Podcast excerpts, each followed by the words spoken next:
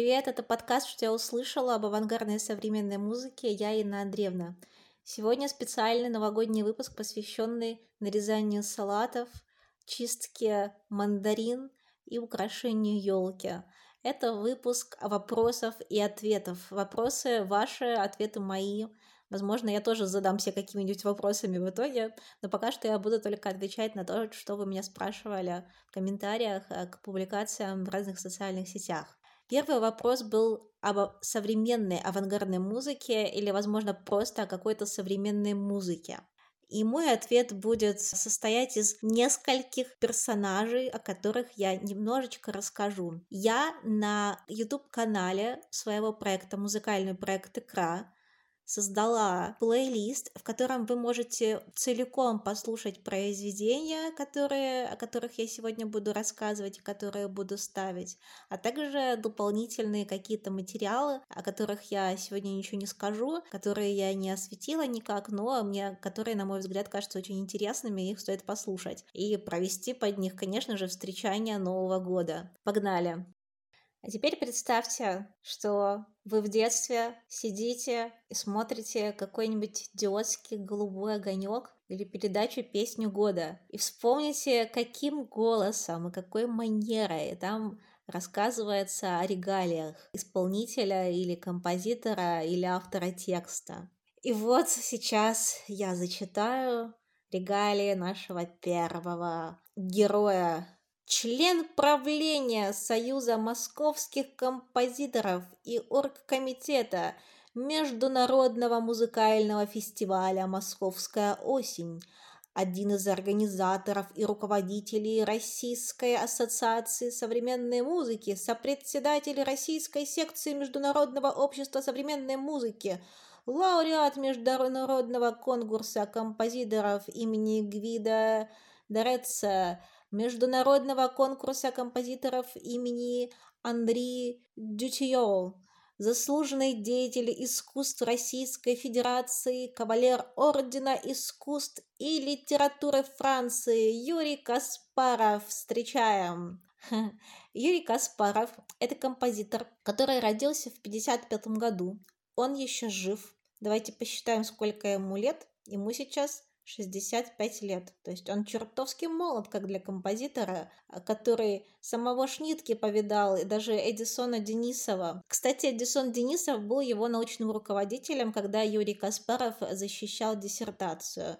А если вы не помните, кто такой Эдисон Денисов, то идите в одни из первых записей подкаста. Там есть о нем аж целый-целый выпуск, посвященный тому, как он писал письмо на деревню Шостаковичу, и не только. Э, Юрий Каспаров вообще любитель музыки акустической, камерной. У него есть крупные произведения, симфонические крупные концерты, но все-таки он любит ох, душевную посиделочку на кухне, это можно так назвать. И я предлагаю послушать фрагмент из его произведения, которое называется «Символы Пикассо». Это произведение состоит из пяти частей. Оно написано для 12 исполнителей. И каждая часть посвящена отдельному э, периоду творчества. То есть части у нас такие. Первая – в сердце голубого тумана. Вторая – амплитуда розовой трапеции. Третье – видение скрипки сквозь глазницы черепа. Четвертое – магия коллажа в точках пересечений. И пятая часть называется «Иллюзия жизни натюрморта». Каждая часть, она отличается друг от друга. По мелодии, конечно же, по ритму, по своему движению. Потому что у Каспарова была такая задача. Он не хотел как бы рассказать при помощи музыки о картинах и о творчестве Пикассо. Он хотел передать те ощущения музыкой, которые человек испытывает, смотря на эти картины.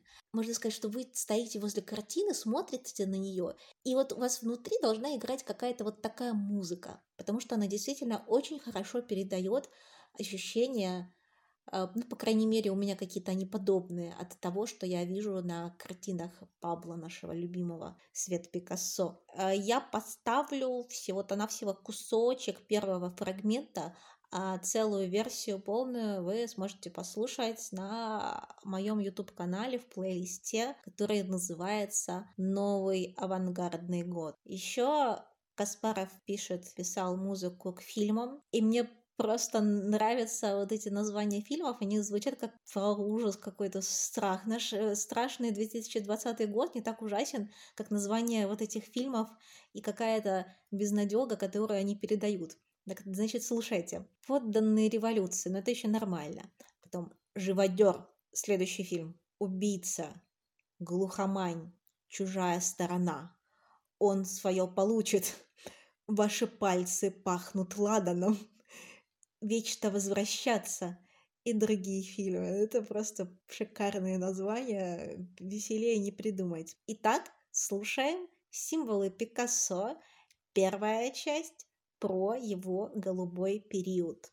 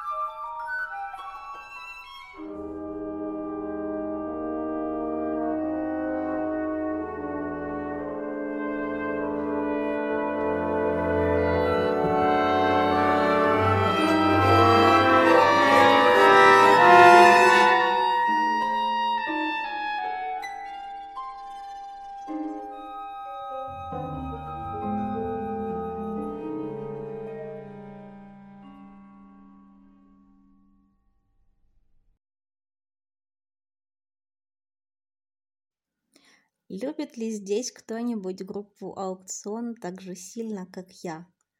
Может быть и любит, но ваших ответов я сейчас не услышу, потому вы слушайте меня. Следующего героя зовут Владимир Мартынов. Владимир Мартынов родился в 1946 году.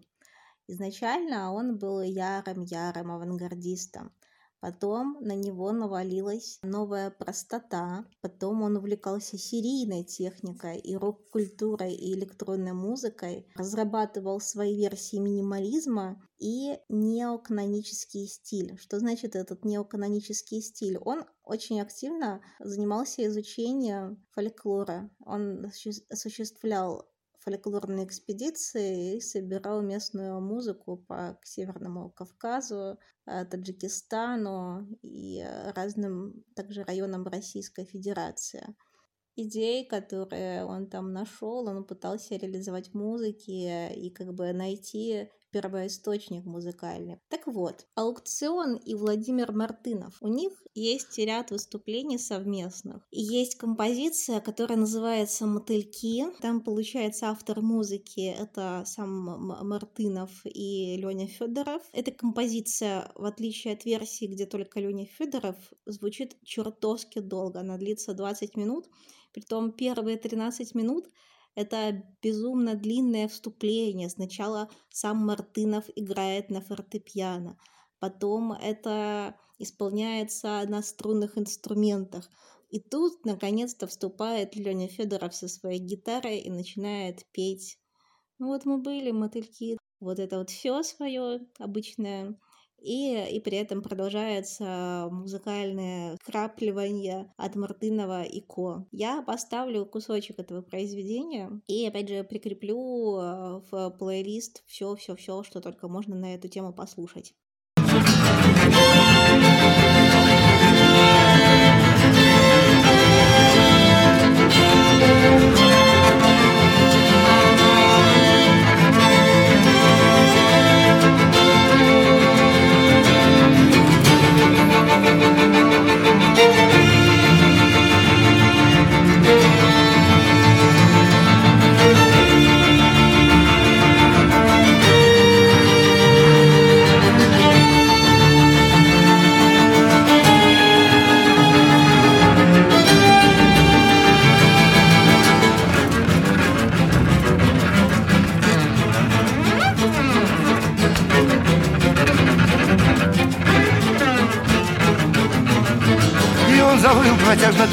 Ясно, не рыбак Скорее плачет, чем поет Я здесь в плену который год И сквозь поверхность вешника вод.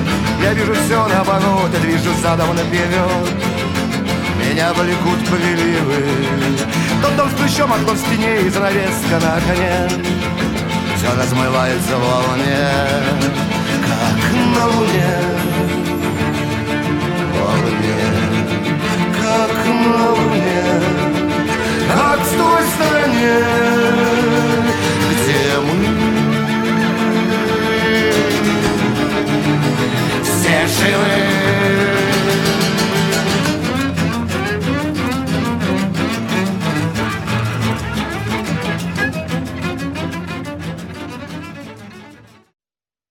Вжух!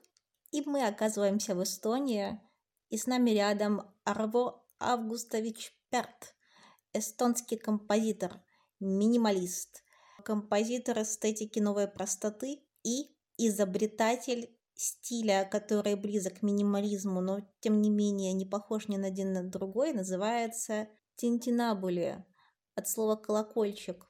То есть это э, стиль, в котором соединяются два голоса, которые между собой не зависят, но при этом создают прекрасное единое целое. И сам Перт об этом стиле говорил, это как будто бы, когда ты начинаешь учиться играть на пианино, и левая рука у тебя тянет какой-то аккорд, а правая рука играет мелодию. Ну, потому что это как бы делать намного легче, чем играть э, двумя руками две разных мелодии. Это чертовски сложно. Синхронизировать эти чертовы две руки. Да, играть левой рукой аккомпанемент – это уже простецкие совершенно вещи.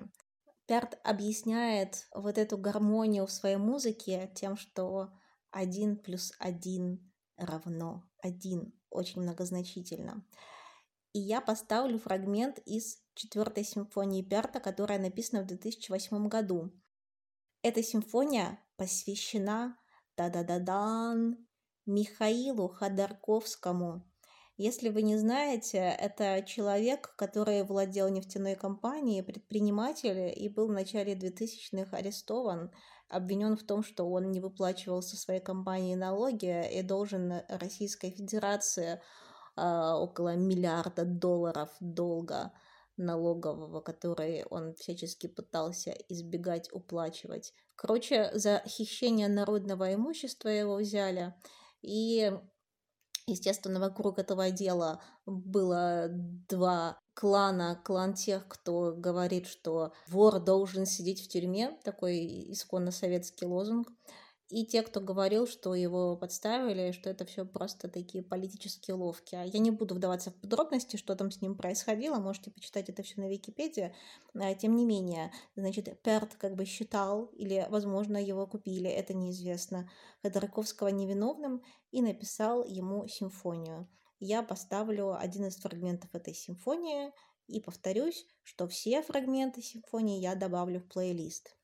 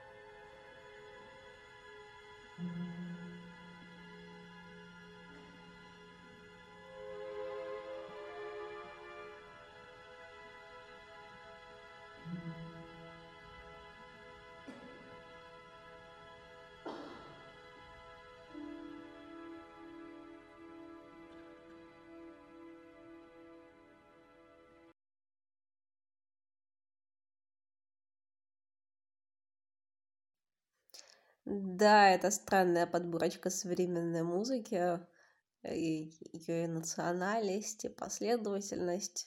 Но знаете ли, как есть, господа, как есть. Следующий вопрос был про Мередит Монг. Ну, собственно, это и весь вопрос. ничего конкретнее никто меня не спрашивал, поэтому ничего конкретного отвечать я, видимо, и не буду. Мередит Монг это женщина, которая сейчас 78 лет, и ее сейчас называют бабушка с косичками, потому что она ходит с косичками, всегда носила косички, но если в какое-то время назад она была женщина или девушка с косичками, то теперь она стала бабушкой с косичками. Она не только музыкант, э, не только композитор и исполнитель, она еще и хореограф, и постановщик, и вообще она говорит, что она перформер. Но, естественно, в ее всем э, искусстве, которое она делает, первоочередную роль играет музыка. И она говорит, что она вообще чувствует искусство через музыку. То есть музыка, она имеет ритм, и всякое искусство, в том числе изобразительное, тоже имеет ритм. Без ритма ничего не получается. Вот. И для нее музыка — это number one в списке ее увлечений и хобби, можно так сказать, в списке ее дел, потому что Э, никто никак не может определить, как же все-таки ее называть. Она говорит, что она перформер, но через перформер, воспринимающий мир через музыку. Относительно ее стиля, которым она сочиняет. Во-первых, она исполняет вокально. И голос это был ее изначальный инструмент. Она в течение 30 лет активно занималась развитием своего голоса и познанием этим голосом каких-то интересных интересных методов и инструментов. Она очень любит играться голосом, она любит использовать горловое пение, любит петь фальцетом, э, иногда йодель использовать. Короче, она смешивает абсолютно все техники, и из этого синтеза создается что-то совершенно новое, невероятное. А, которая может, в принципе, исполнить человек с хорошо развитым голосом. Под голосом я имею в виду связки и способность этими самыми связками владеть как инструментом виртуозность владения своими связками, господа. И на этот голос с очень иногда сложными партиями накладывается, ну, довольно простая музыка. Из-за вот этого всего, из-за того, что у нее простая музыка и часто а, вся, вся композиция вместе с голосом, она немножечко вводит слушателя в транс, и ее хотят приписать к минималистам, потому что она, как и минималисты, вышла из э, дзен-буддистских идей про пустоту, про звук, про важность паузы. Вот это вот самое главное, что взяли минималисты, что использовали, именно поэтому у них мало используется звуков. И музыка минималистов, она вводит в транс за счет повторений и за счет развертывания какого-то маленького кусочка. Ну, то есть, условно, вам сыграли сначала три ноты, а потом эти, эти же самые три ноты обыграли, но уже не тремя нотами, десятью нотами, допустим, или восемью нотами. Мередит Монг себя к минималистам не относит. И вообще она не хочет себя относить ни к какому стилю. То есть и фактически она реально не совсем такой уж минималист, потому что у нее развертывание происходит иначе, у нее более сложная мелодия, в отличие от минималистов. И поэтому я не могу сказать, так же, как и никто не может сказать, что за направление она представляет. То есть это что-то экспериментальное, явно экспериментальное, потому что этим прекрасным словом эксперимент можно обозвать совершенно что угодно. Тем оно замечательно, хорошо, прекрасно и удобно. У Мередит Монг есть русские корни. Ее прадед, он был русским, точнее нет, немножко не, не так. Она не знает, какие именно у нее корни, но эти корни из Российской империи идут. То есть, предположительно, либо он жил действительно где-то в России, ну, на территории современной России, либо же он из Литвы. И в конце XIX века он оттуда эмигрировал в США. И уже мать Мередит Монк, она родилась в США. Вот, то есть Радит Монг связывает э, родство кровное прямо вот э, с нашими близлежащими территориями. И она говорит, что там себя немножечко чувствует даже иногда очень-очень как дома, и часто дает в Российской Федерации концерты. Ну, сейчас-то, конечно, в пандемию кто даст нам что, как, какого концерта, черт подери. И вообще на этом выпуск заканчивается, потому что ну, новогодний выпуск, я, конечно, понимаю, что салатов еще впереди много, вот, но остальные остальные вопросы, остальную часть я запишу к православному Рождеству, потому что для некоторых людей это тоже повод э, посидеть и порефлексировать о жизни, глядя на какой-нибудь салат или еду, которая готовится в количестве 12 блюд. Вот, поэтому я решила не оставить вас и в этот праздник, и сделать вам приятное мы послушаем напоследок Meredith Монг. Спасибо тем, кто меня слушает. Спасибо тем, кто поддерживает. Оставляйте комментарии. Мне это очень важно, чтобы понимать, как развивать дальше проект.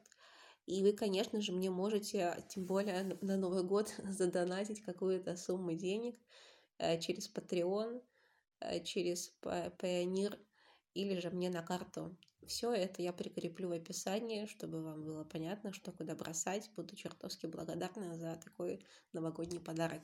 Пока. thank you